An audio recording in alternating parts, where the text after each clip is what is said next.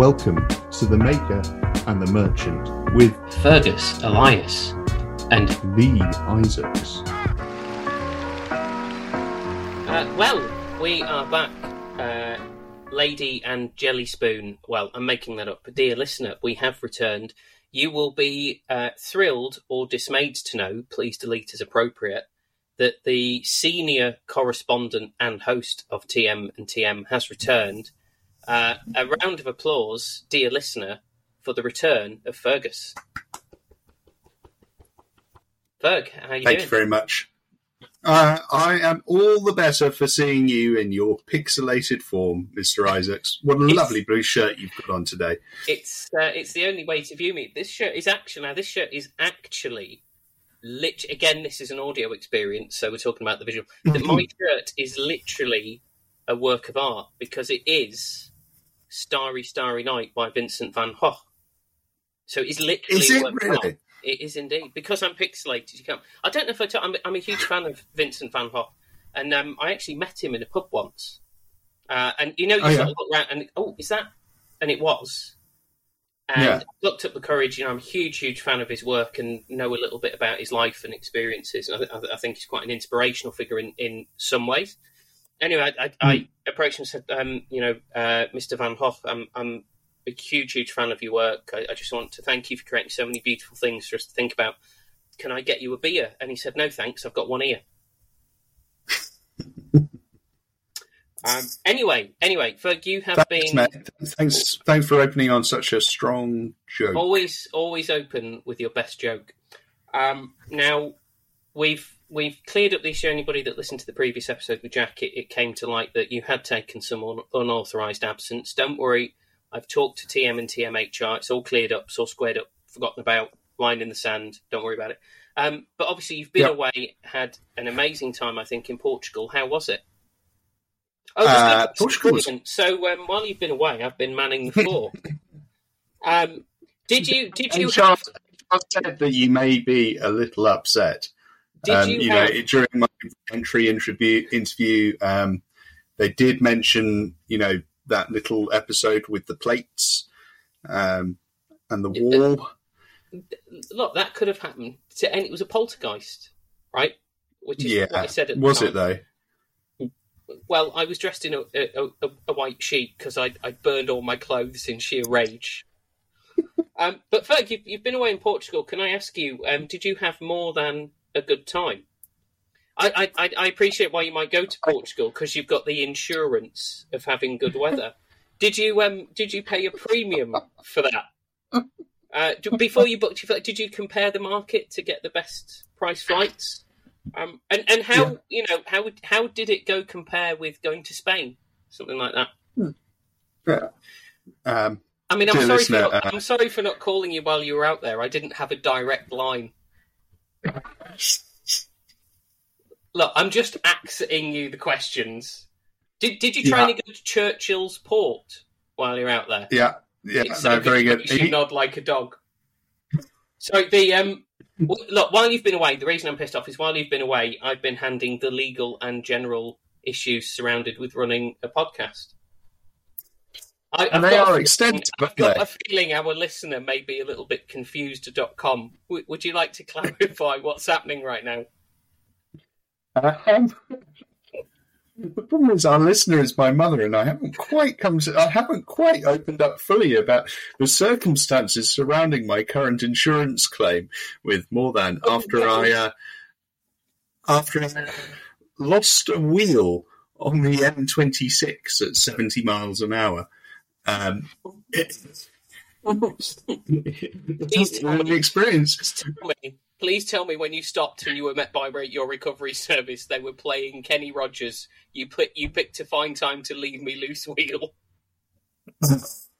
No, I, I mainly said thank you so much. Thank you, thank you. I've been stuck on the side of this road for some time now.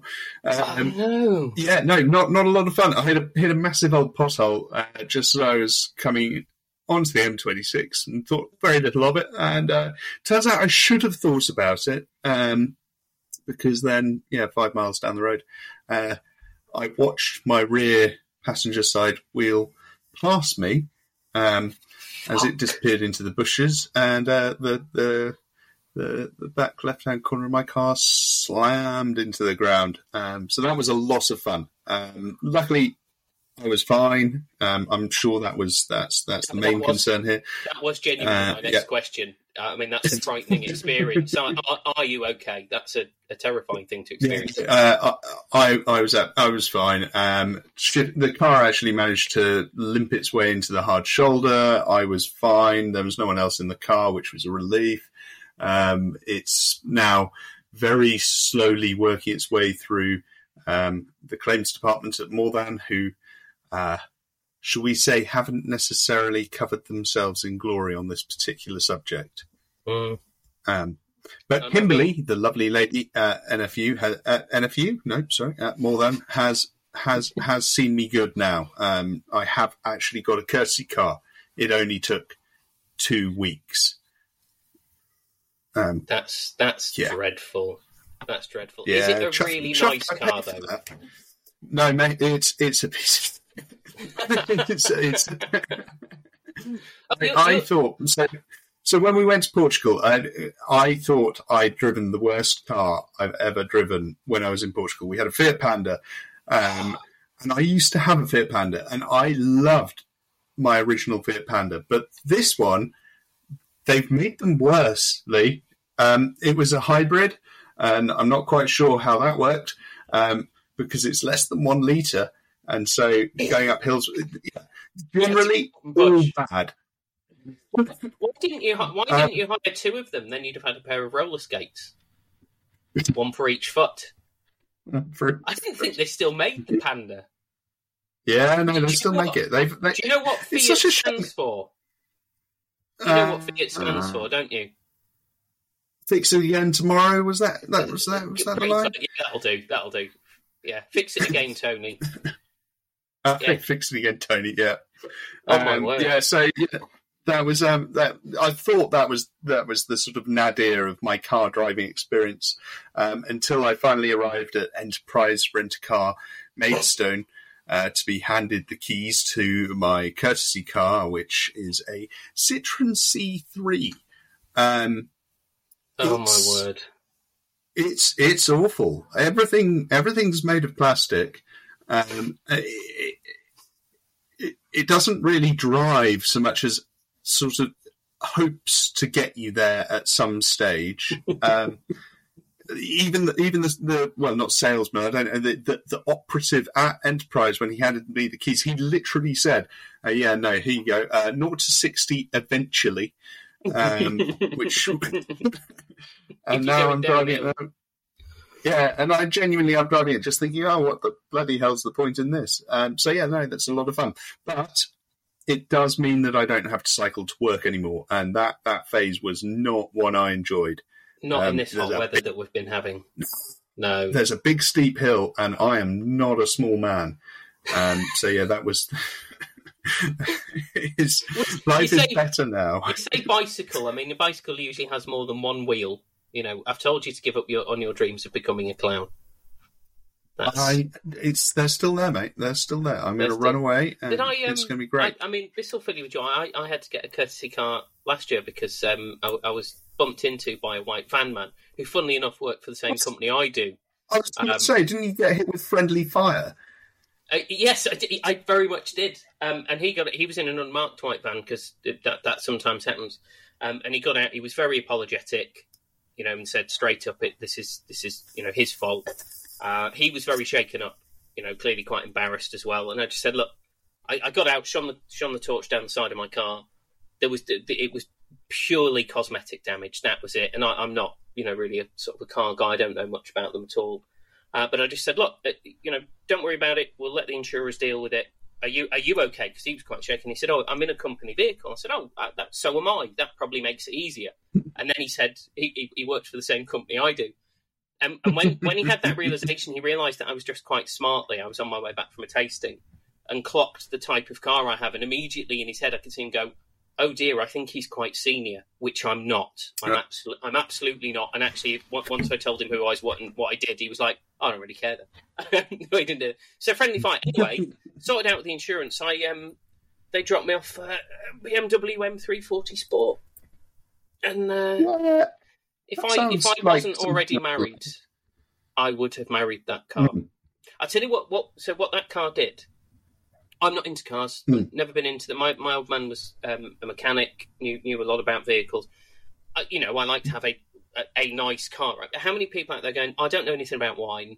I like a nice bottle of wine, and then occasionally they have that one bottle and it just blows their mind, and they suddenly go, "I get it. I get why people get so excited and intrigued." yeah, and and re- start reading about that. I get it. That was the car that did it for me. I, just everything about that car, just like you looked at it, looked like it was going a thousand miles an hour. Just sat there. It was the most comfortable Yeah. vehicle. The, the the the power under the bonnet, the way it it just sort of it was like it was gliding, and it was like driving a cloud. It, it didn't Mm. like hug the corner; it just so gently went. But it was a dangerous vehicle because there's no no noise, and before you know it, you're doing over the legal limit, and you you realise that very quickly, and obviously get back to doing, um, you know, Yeah, yeah, sixty nine point eight miles an hour. Corte was in love with it. and It obviously you were on you were on private land anyway, weren't you at this Wait, stage? well, so e- e- exactly, and um, you know, I, I, I'm a co-host of TM and TM, and that you know does get. We all know about the notion of celebrity. You know, very few celebrities go to prison. Um, you know. Yep. And, and here. you know, it's not going in the newspaper, is it? So, um, yeah. Anyway, that that was that was cars. I'm I'm I, I didn't know before I made all those jokes at your expense. I didn't realise what had happened. Um, I'm not going to apologise for making the jokes because they were very funny, but I'm I am um, I'm relieved to know you're okay. Um, mainly because I mean my back's giving out. I couldn't carry another episode without you. Uh, although in fairness, Yeah, Jet no, carried I- the, Jet carried the last one. But To be fair, I was concerned that Jack would just be like, you know what, chaps, you go. I'm just going to take this and run, um, and then What- we'd be without a podcast. what his It would plan just be the marketeer. what his plan was was like co-host with me, like Mm. knock you out the picture, do it for a couple of episodes, and then I'd go, "Oh, like Jack, I'm I'm so busy, I'm I'm off doing it," and he'd go, "Oh, that's all right, I'll find a co-host," and then I'd come back and it Ah, would just be Jack and his his friend, and you'd be like, "Oh, but this is So our intellectual property." They go, "I, you've not registered it, have you?" you go, no, oh, and then No. and then we we just have to walk away from it and start all over again. You know, I mean, and and To be fair, and and we're starting from quite a low base. We did. I think did. mum, I think mum would. I think mum would come back. Um, Yeah, I, I, I, I, think she will. I think there's loyalty there. Um, you know, whether it's more to you or me, I'm not sure, but you know, we're splitting hairs there. But anyway, I, I very Yeah, yeah. think you've been in Portugal. Portugal's a cool place. Um, tell our listener what you got up to. Portugal is a cool place. So we did. Well, we were only there four days, and we managed to nail off Porto, Douro, and Lisbon. Um, in, all in, all in, all on one tank of petrol as well. Because uh, turns out, whilst the Fiat Panda is shit to drive, great fuel economy now. Um, so that was nice.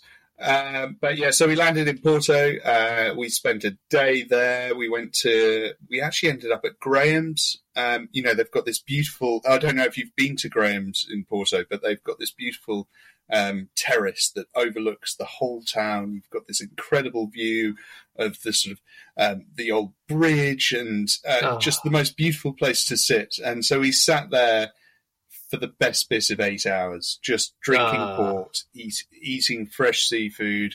Um, eventually, we moved over to beers because you know it was hot and sunny, and you know it's, that's kind of the vibe you get after a while.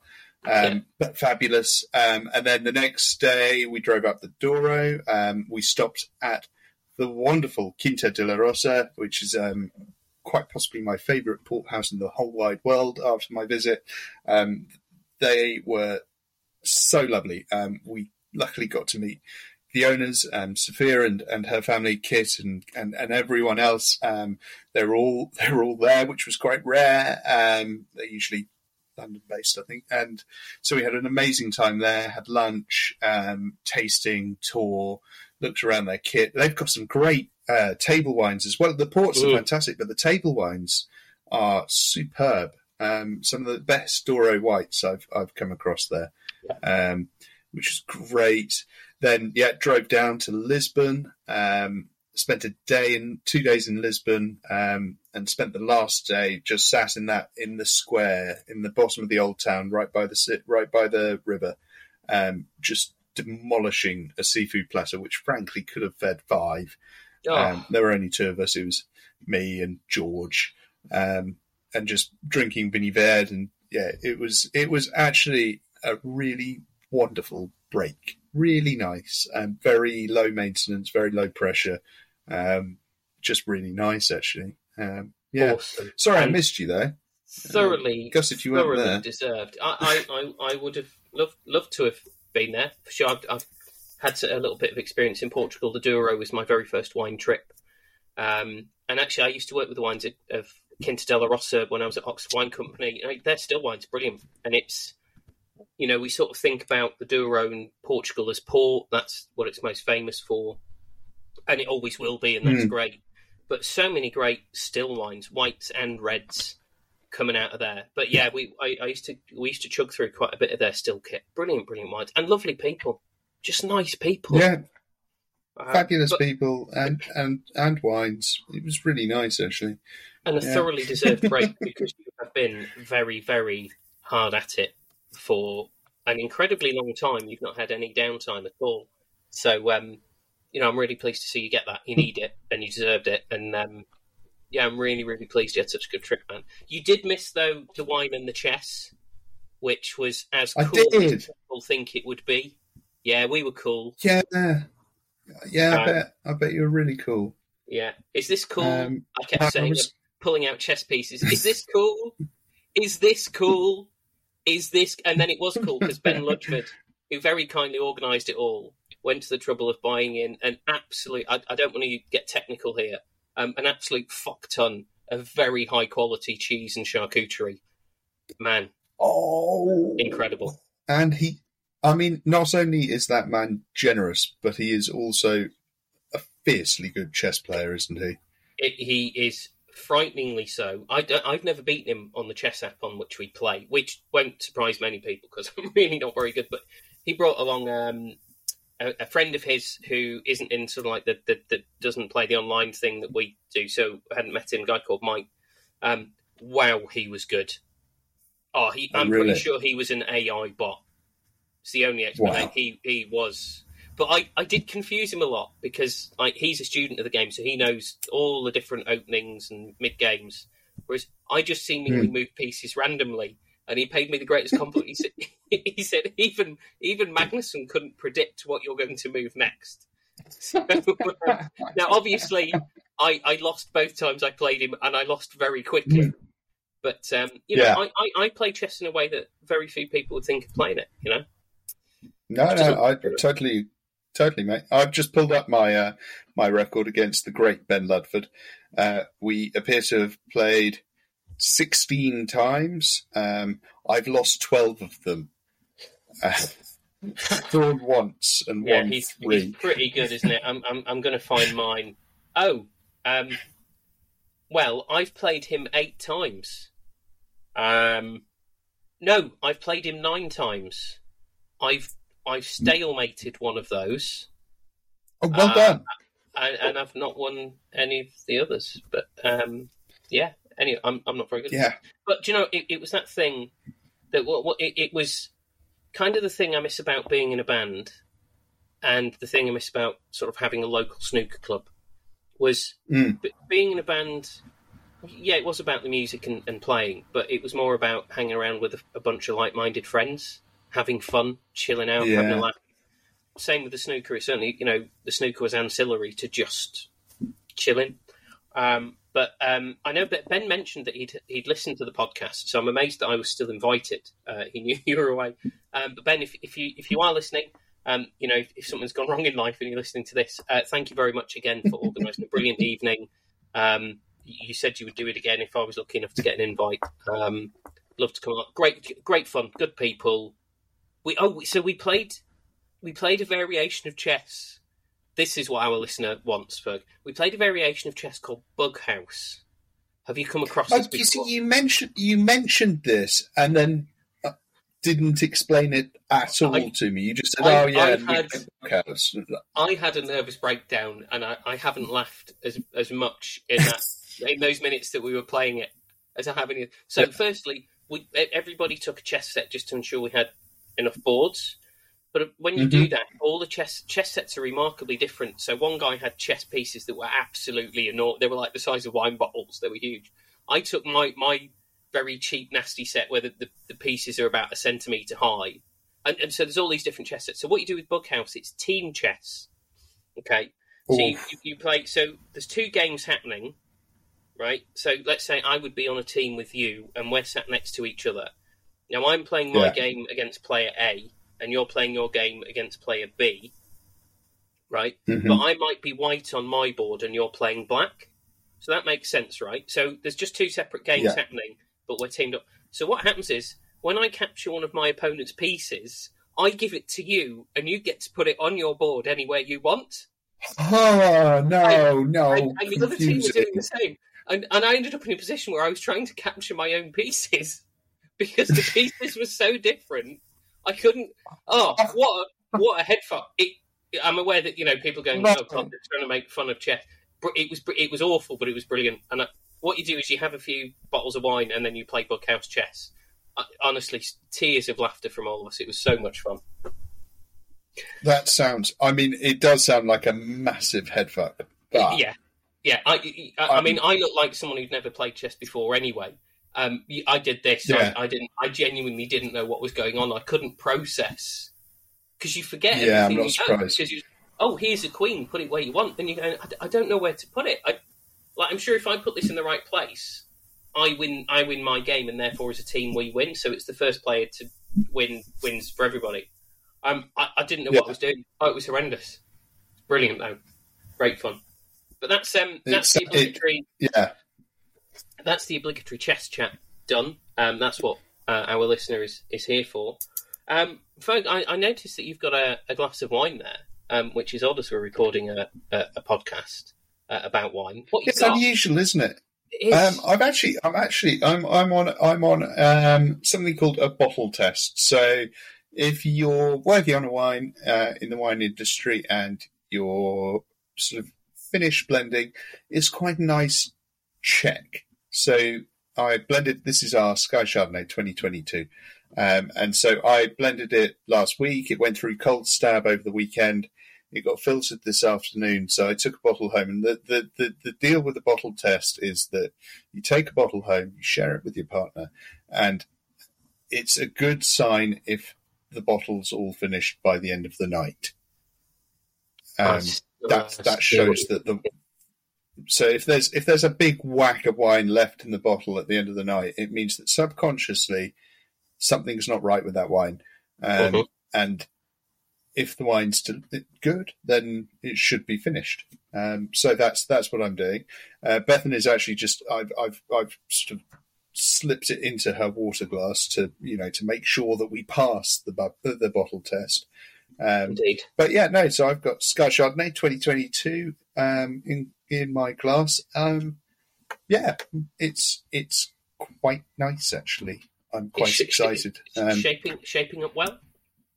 shaping up really well. Um, usually quite a late release. Usually it's I, I don't bottle this till August.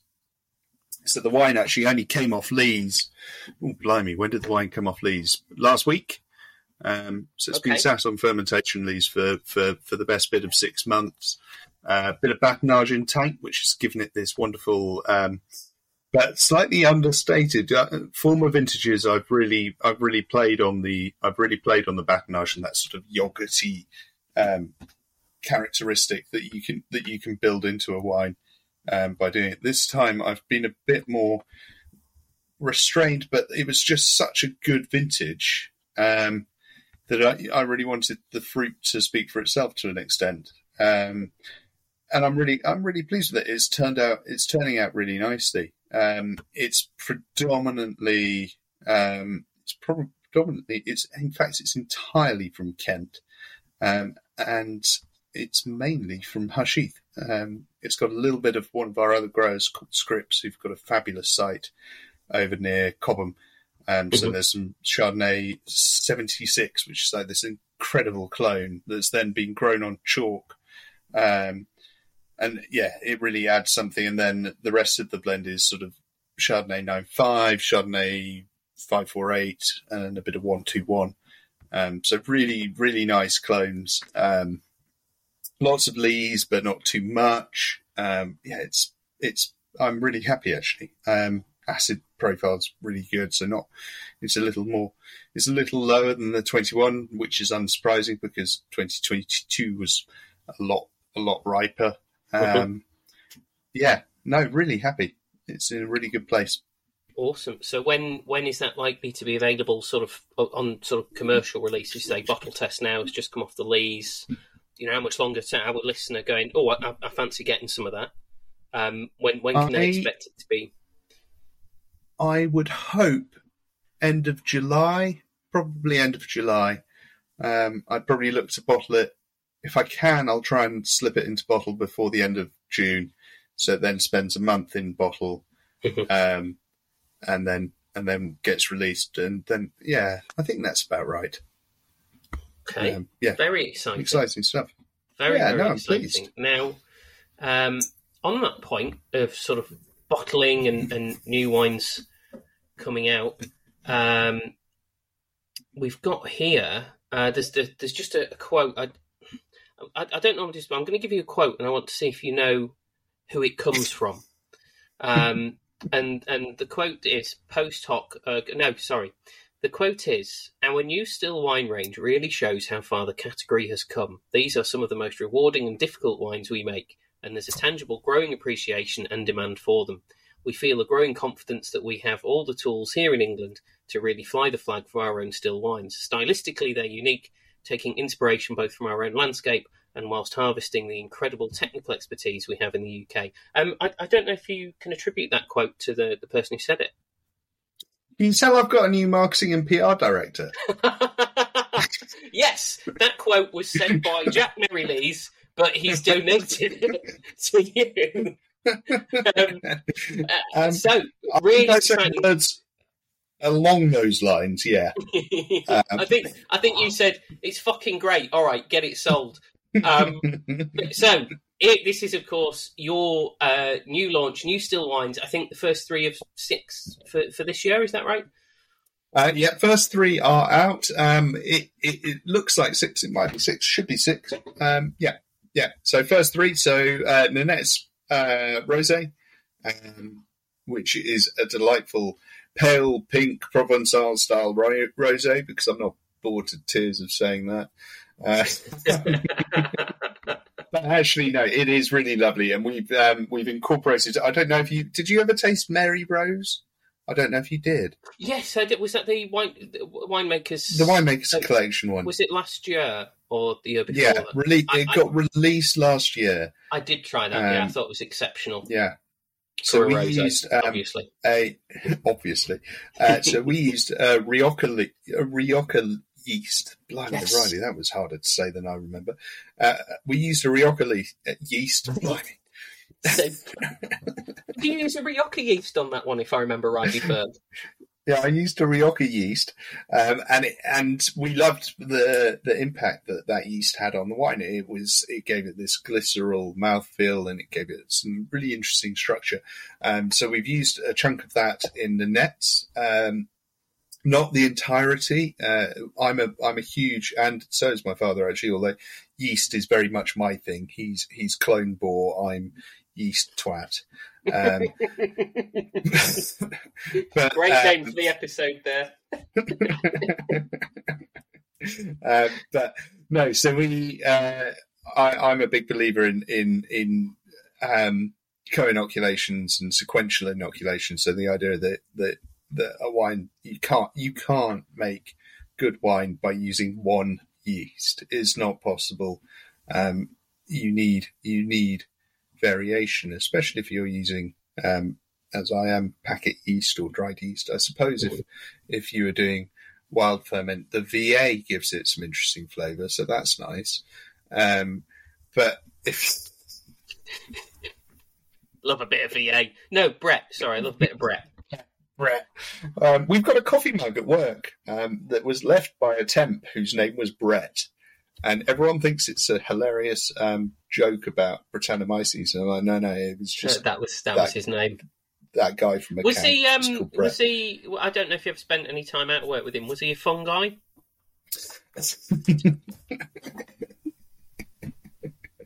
He Wow. certainly- he was certainly well risen. Um, Oh. yeah, some, I know some people didn't really didn't get on with him. I suppose he was a bit like Marmite, really. Um, yeah, he was an interesting. He, he was an interesting guy, um, but I've now completely lost my thread. So yes, so um, lots of different yeast strains were used, and actually we'd have sort of individual ferments in separate tanks, which we'd then blend together, and each of them had had a different yeast.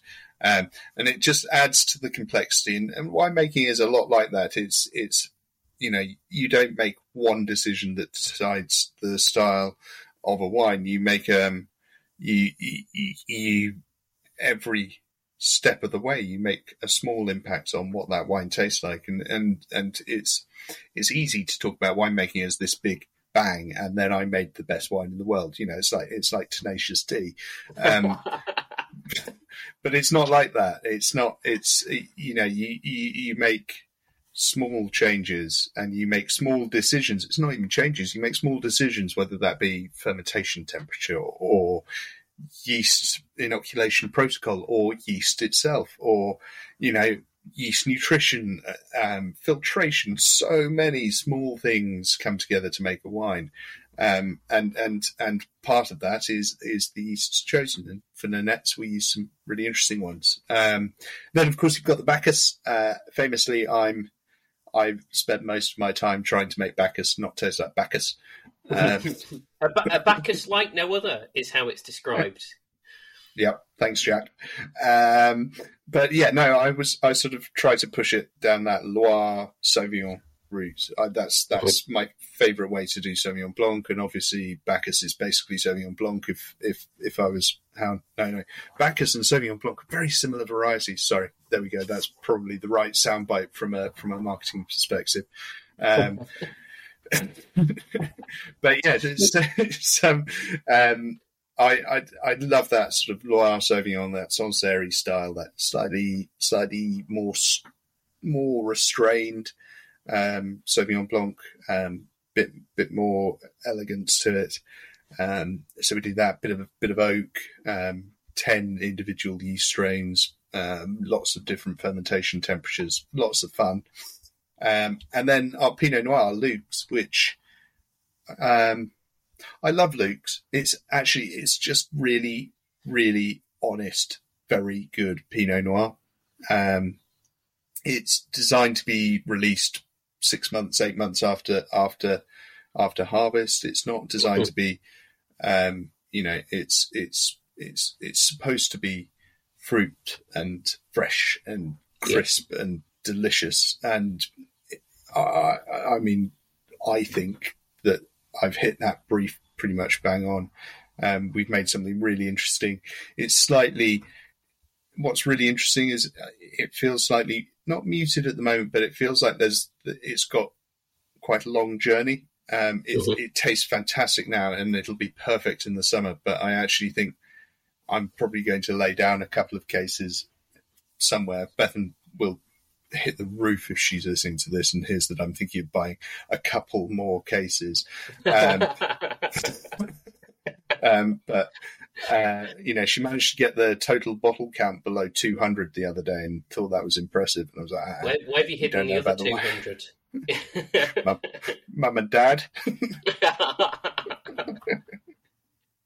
um, but you know, it's I, I'm really, I really like it. I think it's really interesting, um, and and I love where it is now, and I love that wine as it as it is. Mhm. But I also, I'm also really excited to see where it ends up in in twelve months' time, eighteen months' time. One of the things that I really like about your wines is the majority of them, and I say the majority because you, you you know some of your wines you make and you go, look, I know this needs a bit of time before you drink it. That's fine. That's what it's supposed to do. The majority of wines you make have an accessibility from launch. We go, particularly with Pinot Noir, that's a really good example because you always manage to capture the exact qualities of Pinot Noir.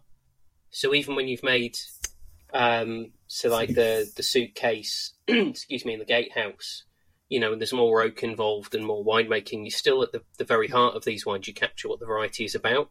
And I've been tasting a lot uh, recently. We've, we've at work maybe had an issue with a couple of our New World Pinots where we, we felt that maybe the quality's dropped off in recent years.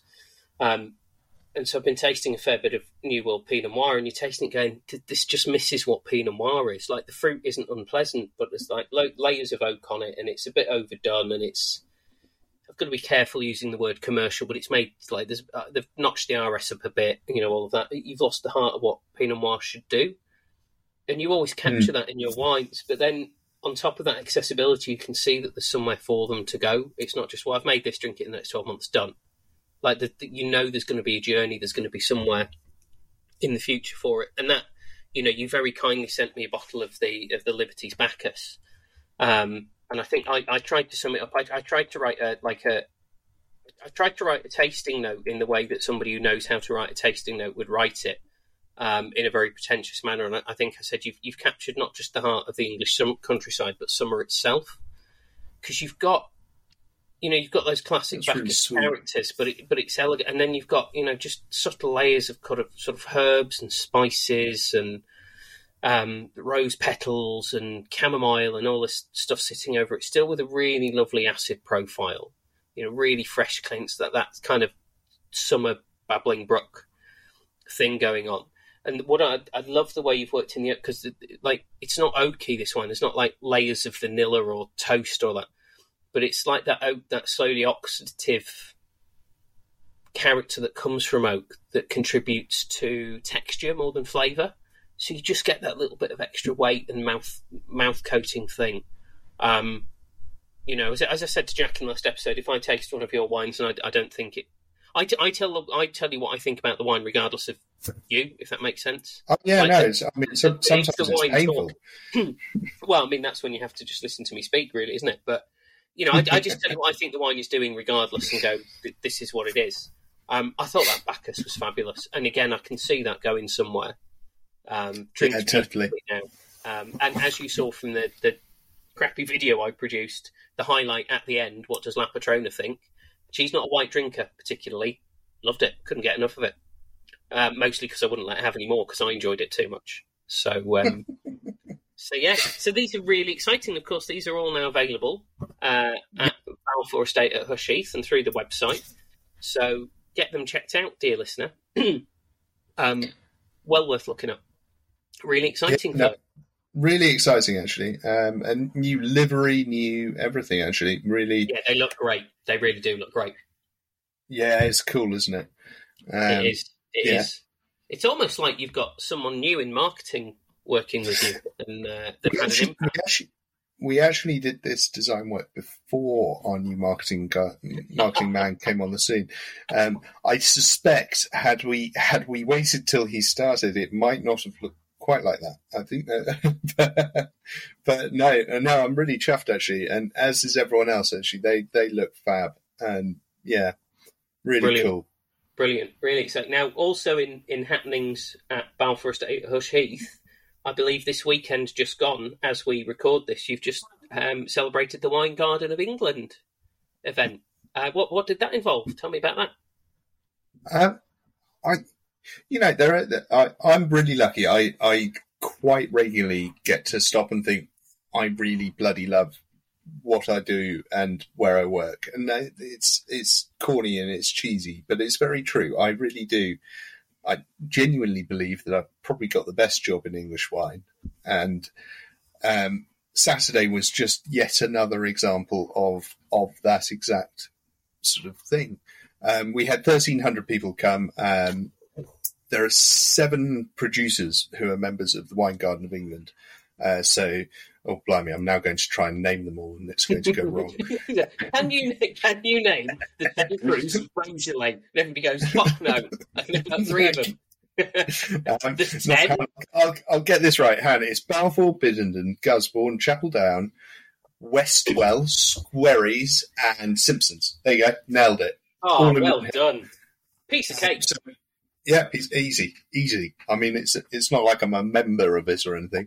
Uh, so um, each each producer had its own tent, as it were, um, and everyone who was invited, everyone who who came, um, received a free glass when they arrived, and the idea was they could taste at every single producer. So they got a, a, a little booklet of tokens to taste um, at every producer, and it was amazing. I mean, it was it was a really fun event. Um, you know, a lot of people through the door, a lot of lot of lot of good vibes for for for English wine as a whole, but but Kentish wine, of course, as the primary driver. Um, and just really lovely. And then, yeah, I got to taste round a bit. So Westwell, they've, I I actually really enjoyed their pet nat, and I'm not going to repeat that sentence because I, of course, don't like pet nat. Um, but they're, they're, they've got a rosé pet nat, which is actually really delicious. Um, and also, actually, their Pelegrim, their their their non-vintage uh, brut, is also superb. Um, Gusbourne were on form as ever, Blanc de Noir. Um, Biddenden's Gamay Noir, that was great fun. Uh, I'm trying to think. I, I, I now want to give say a nice thing about everyone. Um, so who does that leave? Squerryes Brut, superb. Um, Simpsons, the Roman Road Chardonnay always delivers, um, but Yeah. then of course all roads lead to Simpsons, so that's fine. Um, and then They're going to rename it missed? the I've missed- Postman. well, yeah. Um, so yeah, and and I'm sure I've missed someone, and I'll feel I'll feel slightly guilty when I realise who it is that I've I missed. think, I think Um, it's just your own, and that's allowed right, because yeah. we talked about your wines for a little bit.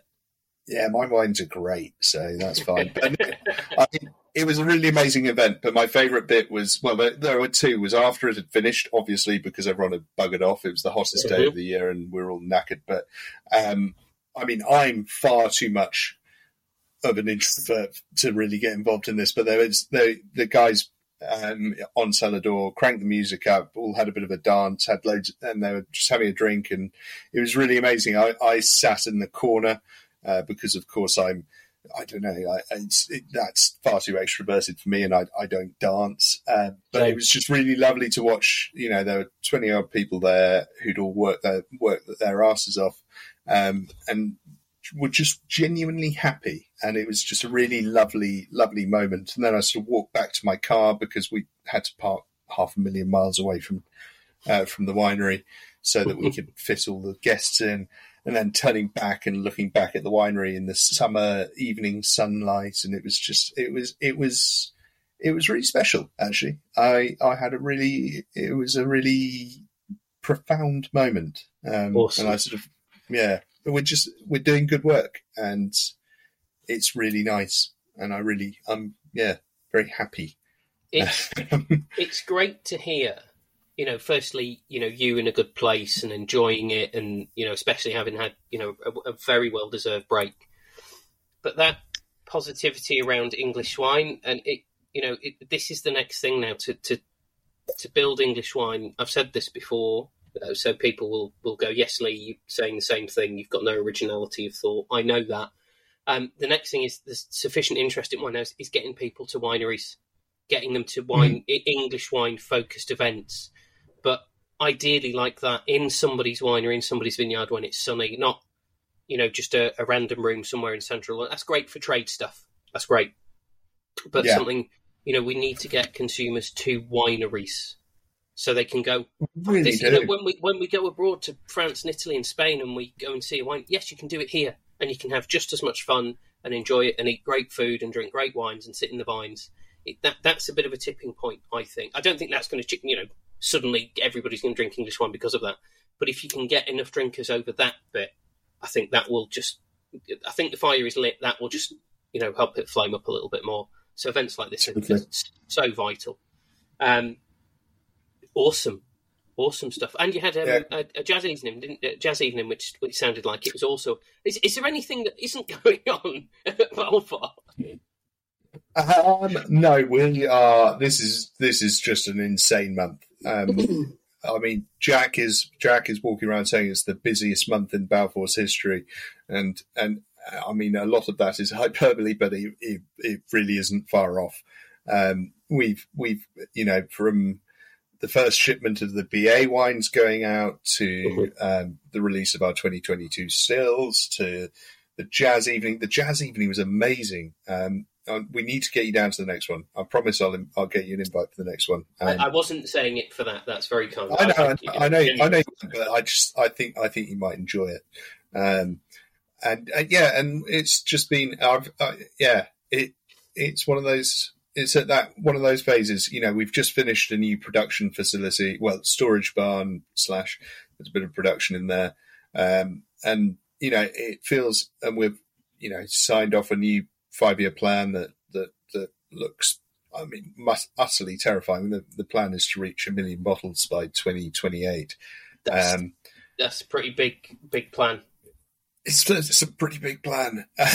um, but it just feels like there's a bit of there's a bit of bit of momentum going at the moment. Um, we've got we've got the mo, and it just it just feels real real nice actually. Um, the wines are in a great place, and that's obviously the most important thing. And but I'm really yeah, I'm very at peace with my with my with my job at the moment, and and, Awesome. and yeah, it's fun. Good, because you deserve it to be. It should be fun, and you deserve to, you know, everything you're doing, everything you're achieving, um, despite just just only slightly being over the age of thirty, uh, which might sound like it's quite a left field, but that's going to be a link to the next bit. Um, we'll see if people can spot the well, people, our listener can spot the link. Um, but you know, Yeah. everything you're achieving, the quality of the wines you're making, really, you've got no right to make wines that good at your age. Um, No, it's I. I, No. I mean, I- I'm basically a prodigy, aren't I? And it- it's if if only there were some form of list that would celebrate people who are somewhere around the age of thirty doing something in. I'm, I'm no, there is, isn't there? Yeah, Harper's 30 under 30, um, which was announced at the London Wine Fair. Harper's 30 under 30. So, you know, uh, the clue's in the name, highlighting people under 30 who are doing, doing great things in, in the drinks industry. And, it, you know, it covers education and leadership and sales and, and all different avenues. Um, and all 30 people in there, very, very well deserving of their position in the top 30. Um, but but there's two in particular that I, I wanted to mention, and, and that is, um, you know, not at the expense of the, the other 28 people because they all deserve a place. Um, but but in terms of this uh, 30 under 30, um, friend of the pod and fabulous all round wonderful human being, uh, Jessica Summer of Mouse and Grape. Uh, was listed in 30 under 30. She thoroughly Legend. deserves that. Obviously, she's she's um, been a guest at TM and TM Towers. Um, so, a dear listener, if you haven't listened to that episode, go back and listen to. it. I think that was the episode called "Suitcase Clowns," if I if I remember rightly. I think you Uh, might be right. And of course, uh, you then need to go and buy some cheese Yeah. uh, because her onto- cheese is is phenomenal. Ah, incredible. Uh, so her selection of, of wines and cheeses, you know, it goes without saying, Jess knows her stuff, but she's really good at talking about it. The hampers she puts together really are fantastic. Just what what a gift! If you if you like wine and or cheese, I, I, honestly, it's what a gift to receive. They're brilliant, beautifully packaged. But the cheese, the che- I didn't know cheese tasted that good, and I've eaten nice cheese, right? But that those I'm cheeses, sure you have, Lee. I'm Uh, sure you have. phenomenal. Um, also, uh, I, I, I wanted to give a shout out to another member of this 30 under 30, Sam Povey, who is not just 30 under 30, but he was listed as their education champion. Sam works for and teaches at the WSET school in London. Uh, his his content on social media is from every video of his I watch, I learn something new that I didn't know. They're so good, aren't they? I, I was Oh, actually brilliant. lucky enough to see Sam on Saturday. He was down at the Wine Garden. Get out of town. uh, some, he was the man himself. Um, I was I was able to slip him on a tour, you know, because you know he knew the big dog woof woof. Um, um, but no, what he, what I love about him, his his content is so well put together, so clever. Uh, he gives, he teaches in a really really engaging way. I Yeah. like you learn a lot from watching it, and he's also just really nice. Yes. Um, yeah.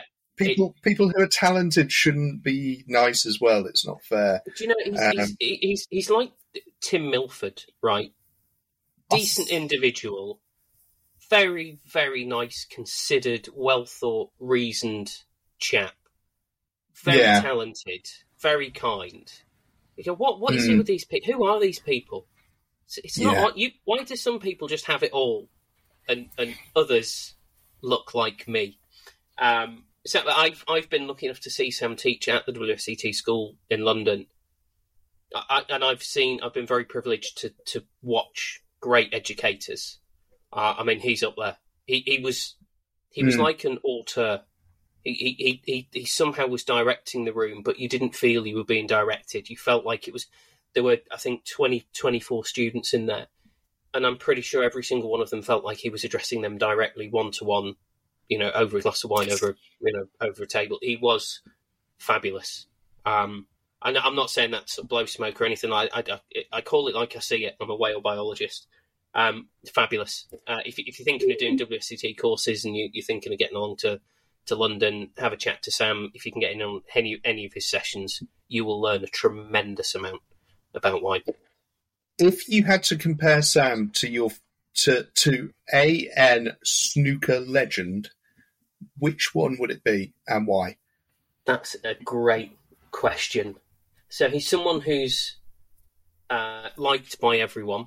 So that rules Mhm. out quite a lot of snooker players because a lot of snooker players aren't liked by everyone, let alone you know, including their own family. Um, so immediately you. Well, where are you going with this? You see, do, do I go sort of classic golden days of snooker, or do I, do I bring it up to date? I think he would. I want to say he's like Cliff Thorburn, but Cliff Thorburn now. Now, when you think of Cliff Thorburn from the 80s, you think of like really slow, grinding snooker, and, and Sam isn't like that. When you think of Cliff Thorburn today, you just go, "This is he's one of the greats," and he played the game in a way that you know nobody else really. oh, There were other sort of grinding players, but he, he there was still a flair to him. You know, historic what he achieved. Thoroughly nice guy, and just an absolute delight to be in the same room as and listen to. Incredibly entertaining, and he just delivers everything he says is a nugget of wisdom. Um, so that's a totally off the wall. If I'd had a chance to think about that question, I might have come up with something else. But Cliff Thorburn, because Nice. I mean, that answer important, great at means. I mean, that answer means nothing to me. But hopefully, Sam's a snooker fan, and then he might, he might, he might appreciate that. But how Or about he- he's, he's got he might got, not be. He's got the flair and the talent of Ronnie O'Sullivan, right? Mhm. He's got he's got the genuine wit and storytelling ability of Steve Davis. He's got the passion and enthusiasm of John Virgo, and he's got the likability of Jimmy White. Bang! That's what about five five snooker players there. There you go, Sam. Yeah. You are you are worth one of you is worth five professional snooker players. I'd actually heard of four of those names. you, you're learning. You're learning. We'll get you there. We'll get you there in Yeah, yeah. I'm sure. But um, Um, yeah, so yeah, uh, fantastic. Um. Also, actually, fantastic. um, a, a completely different thing was the drinks list compiled a list of their top 100 most influential people in drinks, and again, friend of the pod, all round absolute Wonder Woman, Libby Brodie, uh, was in that Oh, top yeah. 100 list and thoroughly deserved. Um, do, you- do you know, in, in an era when lots of people have kind of stumbled their way into wine and made a bit of a name for themselves through the advent of social media and, uh, you know, seeing the opportunity in lockdown and taking it. Libby for me is one of the absolute best because she's come in, she's, she's utilised these platforms and she's utilised them well. But Jesus, she knows her stuff, and she communicates it in her own voice and own opinions. I think she's yeah, I think I think that's I think that's what really sets her apart. Is it's Yeah. the way she writes, the way she talks. It's very, it's unique to her, but it's also very personable. It's uh, it's considered. It's oh, yeah. No, hats off to her. Uh, richly deserved. Um, yeah, Most I didn't definitely. see. Did you did you miss out on that list this year, Lee? Uh, yeah, I, I missed out on that list um, this year. I think I missed out on it by how, what's the population of? That's about seven billion, isn't it? Um, yeah, yeah, yeah, I, I missed out by about six point nine nine nine recurring billion. Um, Yeah, but that's no, no, so- I, I think I think I'm in the right place. You know. Yeah, no, I- I, I, couldn't agree more. I was, I was, I, yeah, somewhere, somewhere way down there too. I, think you know if, if, nice I, if, I, if I was anywhere inside the top ninety nine percent, I mean, you, you just couldn't take it seriously. Uh, you know, top ninety nine percent of people on the, in the world, I wouldn't take that Yeah, seriously. I wasn't. I was way down.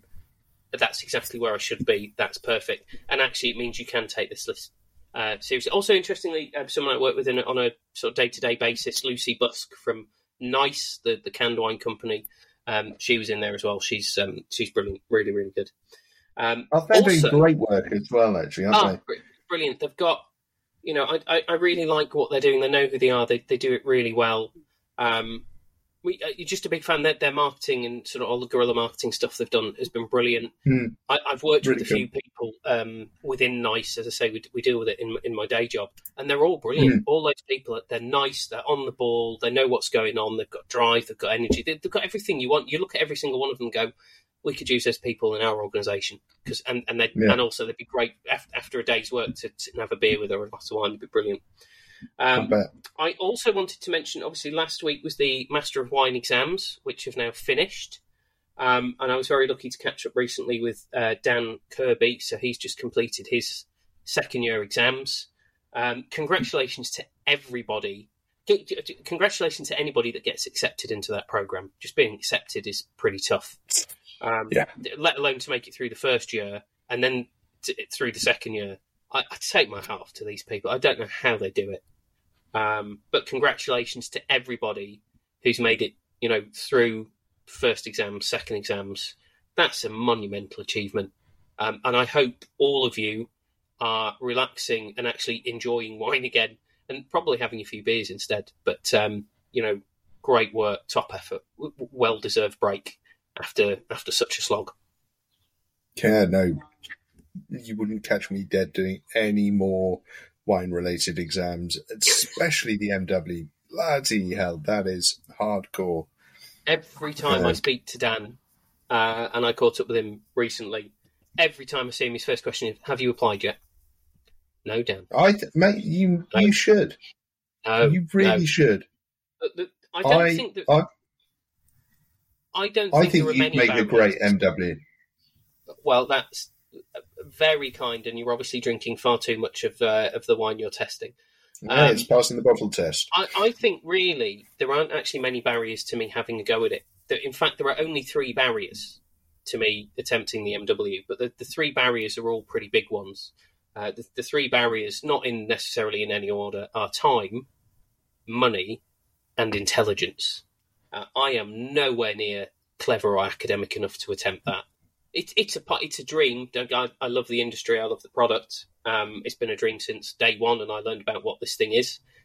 But no, no, I, I'm I, I'm not of the. Um, I, it reminds me of the time I went for a job getting shot out of a cannon, and I was told I wasn't the right caliber. Yay! Very good. Anyway, shut up. You're wrong. You've absolutely got the intelligence. Uh, time and time and time and money. Yeah, no, that bit that bit I could I can get behind because it is time consuming and expensive to do that exam, isn't it? Uh, massive. I saw a piece that, that came out I think sometime during lockdown or just after, where the, the institute had um, basically put together a I was going to say a bursary, but they they put together uh, a way of funding it for for certain for, for you could apply for funding to fund it, and um, it might not have been the institute. Anyway, I saw some numbers, um, Mhm. and and these numbers collated course fees expected travel costs, accommodation costs, costs of buying wine, costs of getting to tastings, all of that. And it came out in excess of 50,000. Because the, the course fees themselves are actually, you know, if, if, if I suddenly went mental and thought, oh, I'll have a stab at that, I'm capable of that, I, it, Hmm. it, it would be achievable through a, through a loan or shifting something around on a credit. It, it, it's possible um, in Hmm. terms of the course fees in terms of all the other stuff, you know, getting in and out of all the tastings, you've got to be tasting across the board as well. You can't just take, you know, my regular wine spend on the shelf. The bottles are about sort of fifteen quid or so. Um, Yeah. Obviously, I've got access to, to trade discounts and such, but that, that that's roughly where I'm at in terms of my everyday drinking. You, can't get through the exam on that. You've got to be, you know, what, what does first growth claret taste like? Well, it isn't cheap to get a bottle of that, get a taste of that. So all those costs add up. You know, you've got to travel to. There's one of the residential, so there's Rust in Austria. There's one in Australia, I think it's in Sydney, and there's one in San Fran. You know, all that, all Mm. these costs. Are, so the people that do this again, you know, they're putting themselves under not not just the pressure of this incredibly difficult exam. They've got financial pressures, whether they're funding it or an employer funding it, which is arguably even more pressure. I, I, I really do take my hat off to anybody that goes in for this and, and commits to it and gets through. I, th- I think it's an incredible thing to to do. Um, and I've, Yeah. you know, as we do, we work in the industry. We get to know people who pass this this hallowed examination. Um, I've known people, you know, I know people in the program. I know people who've been in the program and, and have come out of it for various reasons. And, and the thing that links all of those people I've mentioned, I'm, I'm going to go back to this, all of those people are tremendously clever people, far and above my simple northern poor education. Um, but they, you know, they're all just they just care so much about this thing. And I Hmm. think it's incredible putting yourself up to do that, knowing that I think it's still single, fi- single figures for success, isn't it? it it's less than ten percent, I believe. You know, Yeah, you, you can you can throw everything at this. With, with the, there was um, a chap I know uh, who was in the program for several years, and he did his last. He, he, I think he was doing the second round, second year exams, but it, I think it was his third or fourth go. Hmm. Uh, and he said, "If I don't get it this time, I'm out because I, I can't just keep." And and, and so it was sort of like luck. Th- There's an element in blind tasting of luck. However good you are, there's still Hmm. an element of luck on the day if you've got a bit of coal or things like that. And this, you know, this guy's smart. He, he could, he should Yeah. be an MW, right? He's he's got the skills, he's got the talent, he's got the knowledge, he can communicate. He said, like on- the day, I just I couldn't get through these tastings, and so he's drawn the line in the sand. And that's got to be tough, right? To, to have thrown everything at it for so long, you know, so many years, and then go, I, I'm, I've got to call this a day now. That's a tough decision to make. You know, I'm not, I'm not emotionally stable enough to cope with, to cope with it all. Um, No, Yeah. no, no, no. It's uh, yeah, you're right. It is, it is an an enormous undertaking. Um, but yeah, Tremendous. hats off. Congratulations to everyone who made it to their to the exam, here, here, and and here, bon courage uh, from us here at TMTM Towers. In, indeed, Monge two, Monge two. Or this, this- this- my mum said once we were shopping and she saw it and she picked it up and she said, "What is this?" I went, "What? Man, get out!" no, Monge. Uh, Never mind. Um, Yeah, yeah, there we. Um, if if I may, if I may, I'd like to mention the IEWA, the Independent English Wine Awards, um, at which I was a judge. I had the, the privilege of being a judge again this year and a panel chair. Um, again, not not for the first time. I am. I, I wrote a piece about this uh, on my shit blog a little while ago. My entire career has been pa based on people taking a chance on me for absolutely no valid reason um, at all, right? Um, and uh, Alex Taylor, one of the not the Alex Taylor that's been on here, the other Alex Taylor, um, asked me to be a judge, and then again, I think he had a sort of brain aneurysm or something. He went, "Would you like to be a panel chair?" Um, and I said yes. Uh, and it, it took place in Bristol uh, in uh, uh, towards sort of mid May, I think it was mid May. Mhm. Um, and it, it was fabulous. What, what I love about this competition is you've got like proper wine trade people who really know their stuff. You know, um, the, the the overall chair is Liam Stevenson, Master of Wine. You've got yeah. He's a bit good, isn't he, old Liam Stevenson? he's um yeah he he is very good. Uh, a great great podcast as well that he was doing with Fiona Beckett, um, who was Oh, also really? a judge. Yeah. Um, oh, nice. and you've got Susy Atkins. You know, you've got you've got winemakers, and then you've got what what are termed knowledgeable consumers. Consumers Hmm. who just sufficiently care about wine to taste it and pass comments. So you're getting this mix of views, which I think is really healthy, and it's a very discursive competition. So there's there's five panels, uh, and you sit and discuss the wine. And I suppose as the panel chair, what you what you, you you don't want someone to lead it and sort of go, no, this is really good. And it's that conversation. Okay, well, you liked it, but what did you think? Okay, you, Hmm. you thought the acting was a bit off. and you all put your own sort of. Uh, it's not scored; it's done on. You know, would you give this a, a bronze or a silver or a gold or some permutation? Um, and then all of that's collated to the side, so it sort of gets averaged out. I think that's a really nice, healthy way of doing it. But um, a shout out to uh, the, the, panel of which I was very lucky to be chair featured um, second time of mentioning on this podcast uh, this episode Jessica Summer, Mouse and Grape. Um, she was nice. she got straight to the heart of every single wine every single time. No oh, nonsense. Really? It, it, was incredible. She just and and it was her first time judging at this competition, and that can be an intimidating thing. I remember the first year I judged, I felt I was intimidated because I'm that sort of character. Nobody intimidated me, so it was down. It was down solely to me. Um, but mm. it can be quite intimidating. Straight at every single one she tastes, like I think it's, I think it's doing this, and I think that straight to the heart of it. Um, also on this panel, Fiona Beckett, um, obviously wine writer for for the Guardian. Um, her ability just articulating everything that was being presented was because she just sort of unlock all this other this different stuff that then the rest of us could go, oh yeah, I see that, and then you know that could start a conversation. So you'd finish one bit, and, and Fiona would have this wonderful ability to start another. James Hawkins, famous Hawkins brothers, who could just contextualize everything. So what you know when you're tasting, there's a little tag, and it will say, you know, this is a Bacchus 2019. That's it, or 20, or whatever. Yeah. So it'll say the great variety, yeah, yeah. vintage and so you could be tasting that and going, okay, I think that this Bacchus is doing this. Actually, if we think about the world of English Bacchus, there's people doing that, and there's people doing this, and then there's Ferg showing everybody how it should be done, um, and so on and so forth. So you contextualize stuff, and then I, I, I, the dream panel, the dream panel. Um, I was going to say this sounds like quite a quite a quite a solid lineup. Well, the, the, average of this panel was really good until he got to the chat, but also on this panel was Dan Kirby. His oh my ability, god! ability to, again, I was thinking of Fiona Beckett, the way she could articulate the wine. Dan, equally so, in a different way. But the way Dan talks about a wine that's in his glass is, uh, he's one of the best wine communicators this industry's got, for sure. But he could also come at it from a very technical, rational perspective. Obviously, he's in the heart of his MW. He really knows his stuff. That's no, that's no surprise to anybody. But the way he no. just picks out and go, well, you know, it, it could be this or it could be that to have that level of technical expertise. Um, so basically, that meant I had to do nothing. I, I had no, nothing to contribute, nothing to do, just listen and ensure the conversation didn't take too long. Um, so I, I, I, I, did nothing. What, what a panel to be part of! And that again, I, I sounds phenomenal. I consistently look and go, "How lucky am I?" Uh, undeservedly so. Mm. But um, just to, to, touch on a couple of the uh, results.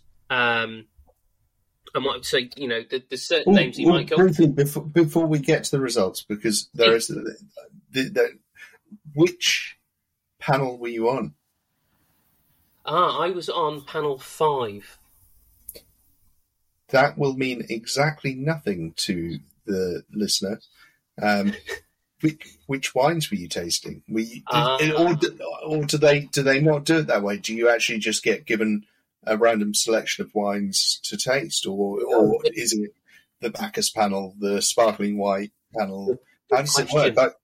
I just thought saying panel five would be like, why was panel five? You know, what more do you want to know? Mm. Panel five. Um, so the the way it's done, you, you your five panels. You, not everybody tastes every single wine because uh, you just you'd be there for the whole weekend. So mm. the first flight for each panel is a sparkling wine flight, and you tend to get like and like grouped together. Um, now, what might happen is, let's say, um, you might have your and your first half of the flight might be all Blanc de Noir, uh, or Blanc de Blanc, or Classic Cuvée. If there's a if there's yeah. a huge amount, let's say there's like twenty five to thirty Blanc de Noirs, what will happen is they'll get split in two, so right. that um, it, there's sort of a bit of a fairer spread, and not everybody gets because it's easy to get bogged down if you're tasting a lot of the same thing actually after a point you can kind of lose your way a little bit. Um, mm-hmm. So you sort of figure out, hang on, we've got eight classic cuvées, then we've got some Blanc de Noir, and then maybe we've got some other stuff. So if there's somebody making, I, I don't know, like a sparkling Reichensteiner or something, um, which I don't think there is, because if there was, you might know who it was. Um, but I don't think you, know, you, you just it, it, might say something uh, or unusual blend or something like that. The then the still panel, which is what you do after um, sort of a, a, coffee break and a refresher. Again, if there's lots, you know, you might end up with you know thirty or forty Bacchus being entered. That will get shared out Hmm. probably between two panels. Nice, So yeah. the yeah. panel I was on, we had. I've got to remember this now. It seems so long ago. We we had a few Ortega based still wines. Ooh, I like an Ortega. That's a, that's a good Uh, variety. I used to before this panel. Um, no, I, I I've had some some really interesting. So I'll, I'll that's setting me up for the next bit, I suppose. We had we had Ortega. Um, we had another variety, but I can't for the life of me remember what it was, which is awful. It wasn't Seyval Blanc, but we had we had some Ortega. Then we had something else. Um, then we finished on a load of still Chardonnay, and nice. so, in terms of the, like the, how the overall day, the, the sparkling wine flight was really strong, uh, Yeah. and I think you know I talked to obviously the other panel. Just so what happens is your panel does the tasting, and you decide if there's gold, gold silver, bronze, no medal. The Mhm. gold winning wines get pulled out and retasted by the five panel chairs. So that would be Susy Atkins, Holly Plumeridge, Liam Stevenson, MW, Tom Wedgery, and me making up the numbers. And Yeah, what yeah, happens yeah, is of course. the goal all, all this is blind so all you know is it's a classic cuvee from 2020 you don't know any more than that. There's mm-hmm. no way of telling. They really are blinded up so you can't sneak at the, a look at the bottle shape or the capsule and go oh you know there's only one producer uses that color capsule. That doesn't happen.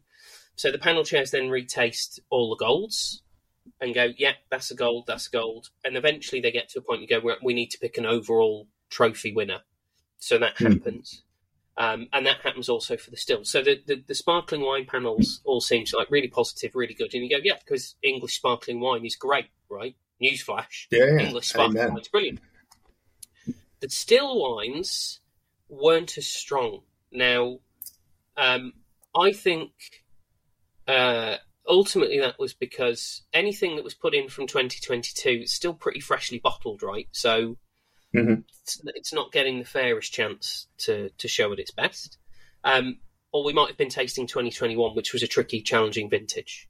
Now, on, on Only the if panel you were I out west. on- only if it, well, I, I think we had a lot from the West Country. The, the panel I was on, and this is this is it's going to sound a negative. I think it's a positive. There were some of the stills that we tried, and we just went, "This just isn't great."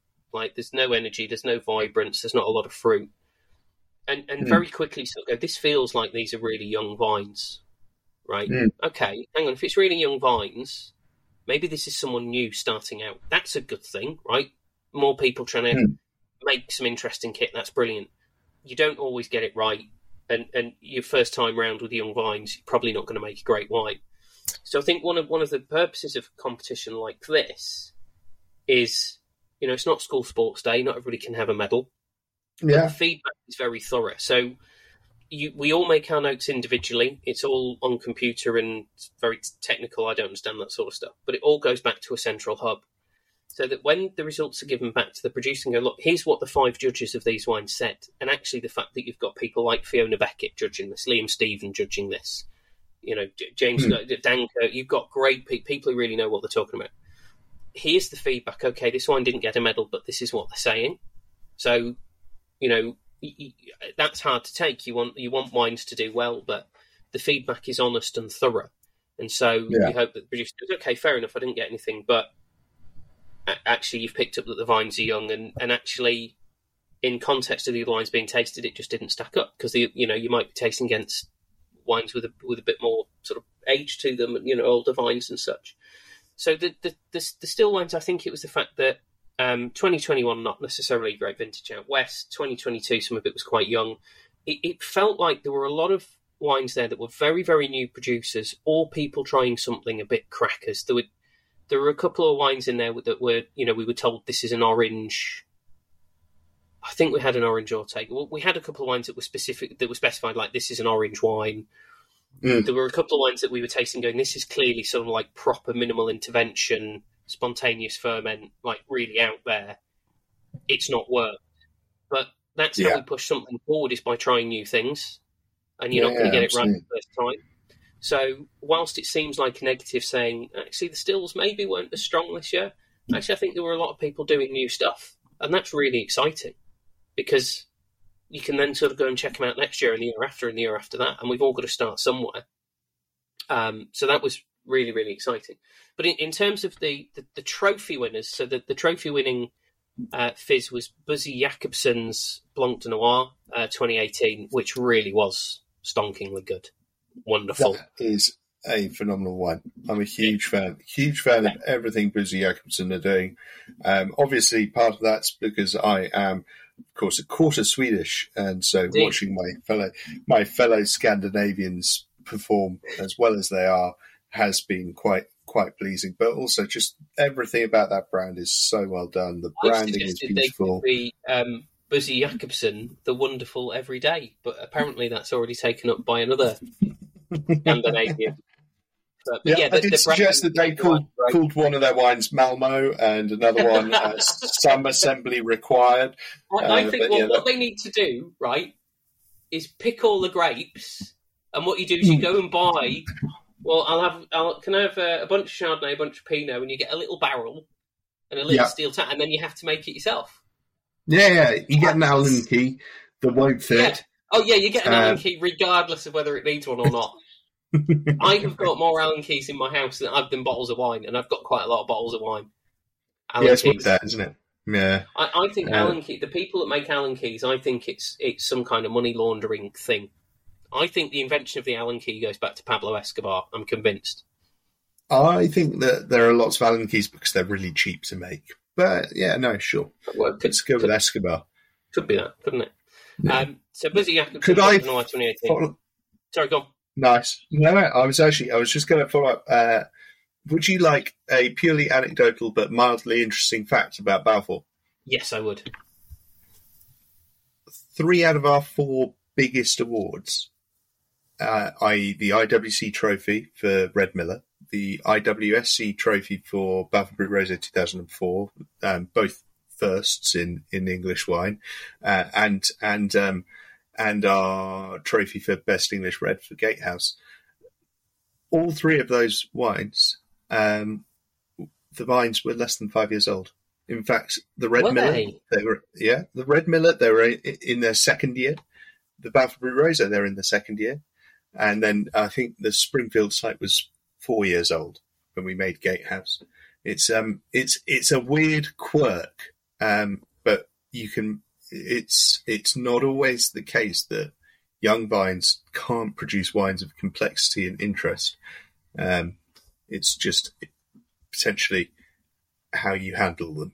So what you're saying is you need to set up your own winemaking consultancy, and all these producers with like three and four year old vines need to hire you to get the magic done. I think Dad's already done that. EnglishTerroir.com. um, I'm I'm claiming exactly zero credit for any of those wines. I had a hand in Gatehouse, um, but the rest of them are all are all Dad. that Um, was and actually- And actually, no, no, I, I tell a lie. Mary Rose, which won um, not quite such a big award. Well, it, I, I, I, it meant a lot to me. Tom Hewson's um, uh, top top wines of 2022 from last year. Um, Mary Rose, uh, that came from Old Bramley, which was a site that was again in its second year, and that was voted best rosé in England. When, Um, when you pick the fruit from Old Bramley, do you like drop Hmm. it in the winery and go, "How do you like those apples?" Uh, It's exactly what I do, mate. Every single time, every single get- palette that comes out of Old Bramley. funnier every time. Yeah, yeah. it? I just call over a different member of the team, put the palette down again, and you're like, those apples. And they go, yeah, no, Ferg, actually, um, such and such told me about this joke. Um, so I kind of saw it coming, and I'm like, well, That's, that's, not the point. no, it's not. It, it's not the point. And I, sounds, I, I, sounds like sour grapes to me. Ugh. Right, I'm I'm just going to go and call John Steinbeck because that's made me quite quite angry. Um, Well, Has it made you a bit of mice and many? oh, dearie me! See what I did Dear there? me. Just pretended that I What's didn't know um, that Steinbeck wrote Grapes of Wrath. I like that. I like that. What's your um? What's your favorite tequila? Um, I'm not Cause, sure because my favorite is mock. My favorite is Mockingbird. Yeah, nice.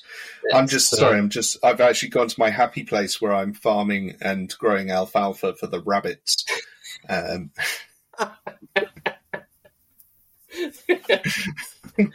oh, but post post Brexit Britain is Yeah. being done by the book. Unfortunately, Hmm. that book is Lord of the Flies. So, um, any, I'll, um, you don't have the conch. You're not allowed to talk at this moment. that's that's what we need on our podcast. The conch. That's yeah. I know. Perhaps I'm we could screen. pass a virtual conch. Absolutely superb. But you know, we've come out of our shell quite a lot recording this show. Oh, yeah. So um, nice. Yeah. The um, anyway, Busi Jacobsohn, Blanc de Noir 2018 picked up the trophy for Fizz. Um, I'll finish off with the still trophy went to um, everybody's favourite Sussex-based Brazilian, uh, Oastbrook Pinot Blanc 2022.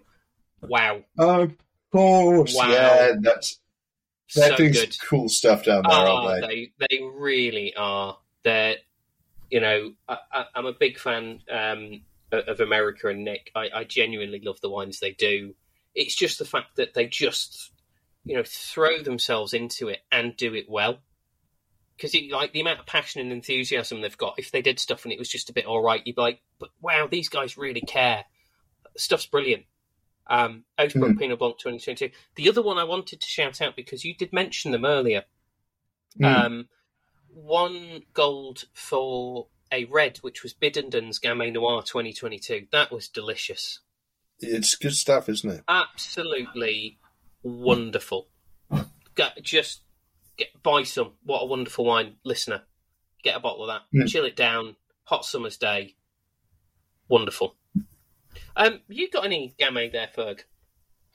Uh, no comment.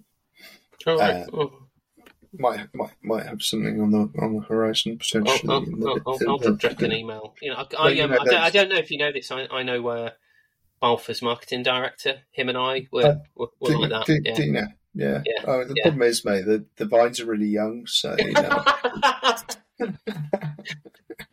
Probably, won't do anything, probably won't do anything with them. Just I'm- throw them on the floor. I'm not half as dumb as you think I thought I was once. Uh, no, he's missed it. No, I have missed it. I'm sorry. missed it, What- haven't you? what- yeah, I did. What was the reference? If you can dodge a night timber, you can dodge a ball. Oh no, you're joking, Oh, dearie me. bastard! It was a dodgeball. How did I miss that? Oh, who knows? Who knows? Oh mate, that's just grabbed me by the balls. you probably met my fine consigliere, Michelle. Um, nobody makes me drink my own gamay. So, um, sake. Oh no, this is heartbreaking. um, so if, if you're interested in finding about about more young vines that didn't win awards, uh, check out the Mm. IEWA's website. It's got the list of uh, of all the gold, silver, uh, and bronze winners. Have a look. I, I am delighted. To, I'm not being paid to talk about it. Um, I just I get a real thrill out of it. I enjoy what it stands for. So um, go and check it out. There's some some cracking wines there. Um, I, I was going to talk about a Spanish tasting I went to, but we're, we're, we've already lasted quite a long time, so we might have to bump that to the next Ooh, episode. yeah, we we have a bit, haven't we? cancelled. We have. So what's Yeah. uh, what's coming up in the next couple of weeks for you, Ferg? Ooh, uh, more bottling. Uh, oh, I'm off to Vienna. That's that'll be a fun one. Um, that's that's work. That's not work. That's pleasure. Uh, Frankfurt is for work. Um, uh, a week or so after that, uh, Vienna, Vienna, out. Vienna. Get to the Hotel Sacher. Eat the Sacher Yeah, nice. tort. Revelation. Brilliant. Yeah, I will now add that to my surprisingly short to-do list. Actually, I do need to. I do need to put some thoughts into that. Uh, but yeah, no, city. I really can't wait to go. I think it's going to be wonderful. Um, you know, we've sorted accommodation, sorted flights, and that's about as far as we've got. Oh, actually, I think Bethan's booked a tour. Yeah, it's it's coming together. Uh, that's at the end of the month, but um, I it's more of the same. Um, lots of bottling, lots of wine to make. Um, but we're you know we're almost we're three quarters of the way there now. Um, there's probably only a hundred and something thousand bottles left to fill.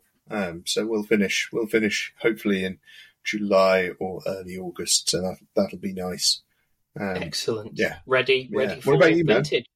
um, ready for ready for vintage again. Oh, what is what is going on? Um, so busy. So t- as we record this uh, tomorrow, I'm flying up to Inverness um, because I'm teaching up in Banff uh, in a couple of days' time. So fly up to Inverness tomorrow. Uh, a lot of uh, talking and teaching in Banff. So the day this episode goes live, I'll, I, will be waking up in the beautiful Banff in Scotland and travelling back that day. Uh, I've got some gin tastings coming up actually. Um, which sort of from a from a freelance perspective, some gin stuff to do. Uh, then ah, a week after that, I'm down sort of Worthing, Brighton way again, more more talking, training, teaching. I've got some stuff in London teaching, uh, actually twice in one week, but not on the same day, unfortunately, which means two trips to London. Um, I've got some stuff to write for the caterer because they haven't Nice. found anybody who can actually write yet. Uh, which is what not they've got a, a staff of writers who can write, and they've got them. They just want somebody else as like a guest piece. Uh, I, so just before it sounded like I was knocking everybody that writes for the caterer, I absolutely wasn't doing that. Um, for some reason, they've got me writing a little bit for them, so I've got that. Um, and then yeah, there's there's some other tastings coming up. So there's a, a Greek tasting and Sicilian tasting the same day in London, which I, I will be making it along to because that'll be particularly exciting. Um, and yeah, other than that, you know, keeping busy with the family. We've now got uh, uh, a kitten, which is wonderful because what a, what a little bit What of do you call it? escapism. Uh, Schrodinger, Of course you have. of course I have. Enough said Um, about that. I, I have had to explain that to my wife, my son, my mother, all of my family. Uh, they're Mhm. pretty much the only person I've not had to explain to is you. Um, Yeah, that's why we're but, I mean- spirits in many ways. Exactly, and and and you have to remember that you know they they they may be outside the box and therefore oblivious as to what's happening inside the box. The only problem is Yeah. if he if he if he goes out, I either know where he Mm. is or how fast he's going, but not both simultaneously. Um, It's, it's a tough decision, that. yeah, I do I do love Yeah. physics physics jokes. Um, Sure. so, but what what what you've got to take into account is he's really young, so he's Yeah. he's not making anything of particular intensity or weight, um, or class.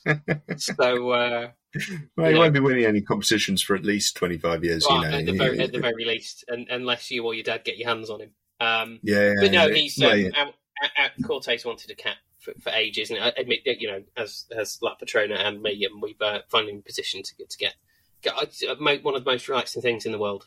Cat, great yeah, I bet. Uh, he's, he's, Yeah, he- no. and he's a very chilled out cat as well. So, um, yeah. So between that, that's keeping us keeping us busy. But but there's a, a couple of birthdays coming up as well because some people are old this year. Um, Mm. have, you, have you got an invite to old Libby Brodie's?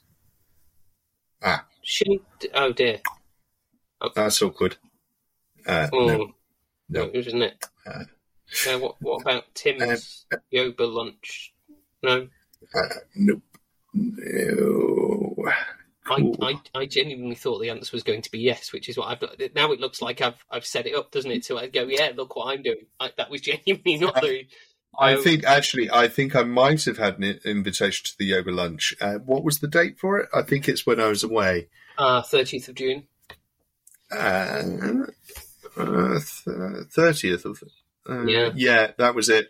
Yeah, he did. He did actually very kindly. He did ask me along. Well, he described it not as a yoga lunch, but as a meeting of like minds. Um, but I am uh, due to be in Finsbury Park watching Jamie T.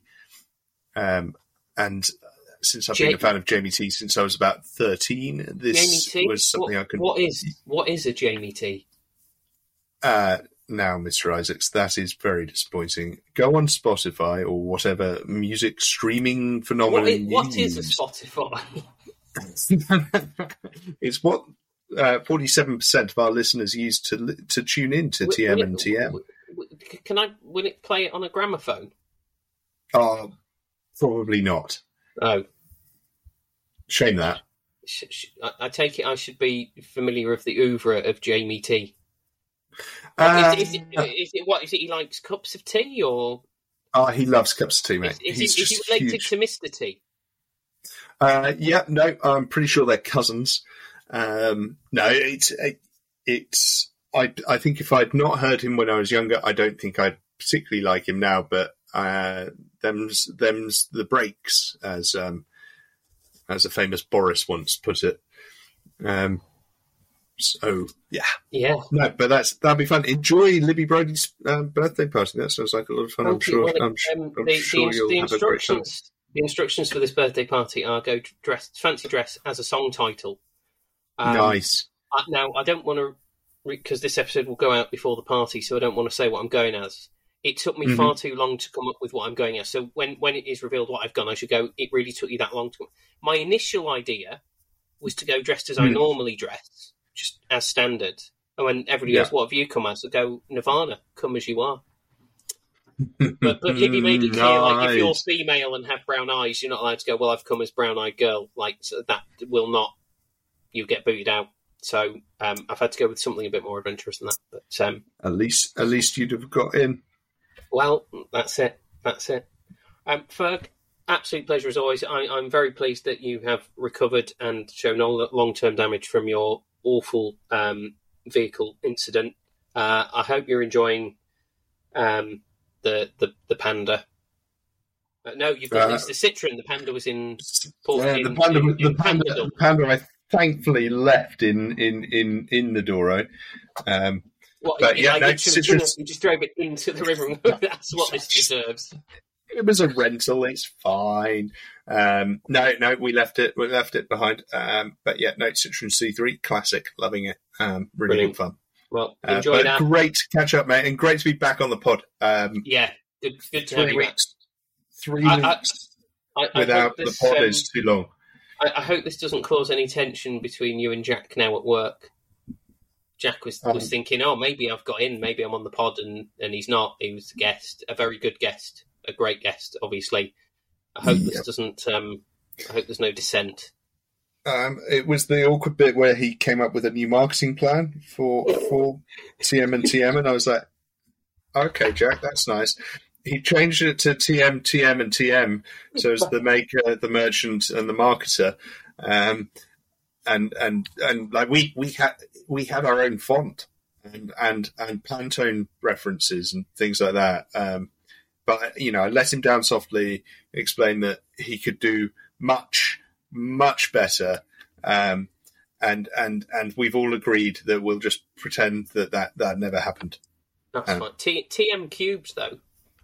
Quite, I do. Oh, like. TM God, squared. TM we can have. TM squared. Yeah, we could have TM TM squared. That's uh, that's all Uh, good. when, when we when we rebrand, um, you know, which is probably season three kind of thing, I reckon. Yeah, it's, it's around Um, that difficult third album. That's uh, that's, yeah, yeah. that's when we'll we'll sort of like go into a bit of jazz exploration, right? That's Mm. where we really Yeah, yeah, change new- our sound. New age podcasts. yeah, Um, people need this. yeah. Um, one last yeah, thing, that's what people want. uh, very quickly, one last thing. I, was very lucky last week to be a guest of Taittinger to go to the Old Vic in London to see the musical Groundhog Day, which is written by Tim Minchin. Go and see it. And our dear listener, go and see it. I, I haven't seen a piece, piece of theatre that has grabbed me quite as much. I cannot stop thinking about it. It's fabulous. Uh, I won't go into any more detail as well. I want to say, if you get a chance, it do the events August. of the do the events of the musical just keep re- reappearing in your head and repeating themselves? They do, yeah. It's like every day I wake Yeah. up and it's the it's the first. It, it's phenomenal, absolutely. It blew me away. Music's great, Amazing. lyrics are great. The the dialogue is hilarious as you'd expect. Real emotional Yeah. depth, tremendous. Yeah, Go and see it. I mean, Run anything that man touches is is gold. So yeah, that man sold. is. is- We we we overuse the word genius. Uh, it's become Mhm. hyperbole. It's fully deserved in Tim Minchin's case. Brilliant. Go and see it. Ferg, absolutely brilliant. Always good to catch up. Um, good to have you back on the pod where you belong, and you will not be leaving because you have been chained in, and only I have the keys. Um, Yeah, yeah. I meant to ask if I could have those. Um, no, sorry, it's, it's in your contract. Anyway, Ferg, go steady. in nature. Dear thanks for listening. Always appreciated. Come back with your thoughts, comments, ideas, uh, and if you think young vines are a waste of time. Um, anyway, mm. cheers all. Take cheers. Care, Bye. Cheerio, mate. Ta-da.